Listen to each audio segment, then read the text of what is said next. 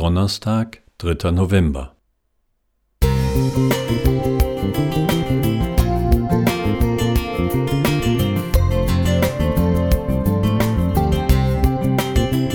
Ein kleiner Lichtblick für den Tag.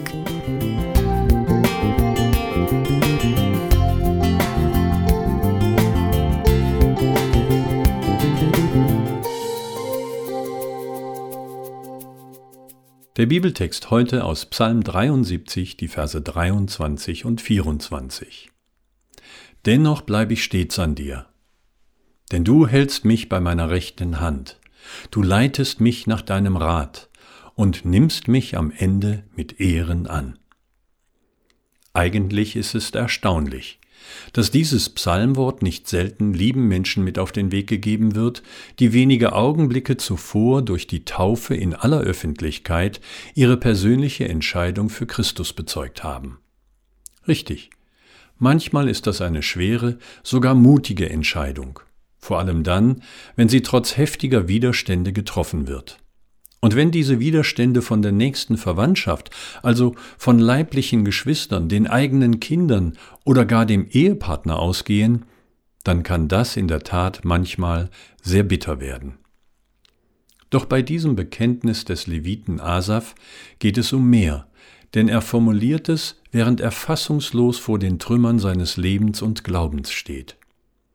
Heidnische Mächte haben Gottes Volk brutal unterworfen und den Tempel dem Erdboden gleichgemacht.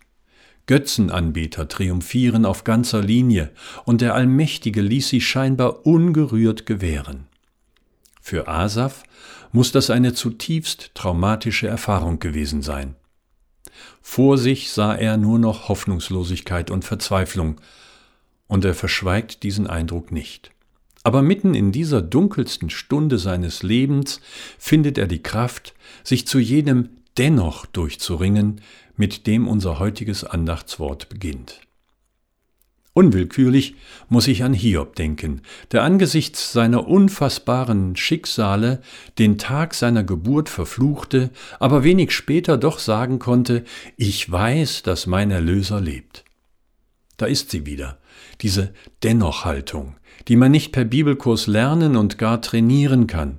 Auch gläubige Menschen können unter den seelischen oder körperlichen Belastungen des Lebens zusammenbrechen und sich trotz allem der Barmherzigkeit Gottes sicher sein. Denn wann immer der Allmächtige Frauen und Männer dazu befähigt, unerschütterlich an dem Vertrauen auf ihn festzuhalten, ist das keine Selbstverständlichkeit, sondern ein ganz besonderes Geschenk. Um dieses Geschenk möchte ich heute bitten. Ich weiß nicht, wie dein und mein Lebensweg in Zukunft verlaufen wird, aber dass allein Gottes Barmherzigkeit uns beide schließlich ans Ziel der Ewigkeit bringen wird, darauf vertraue ich fest. Friedhelm Klingeberg Musik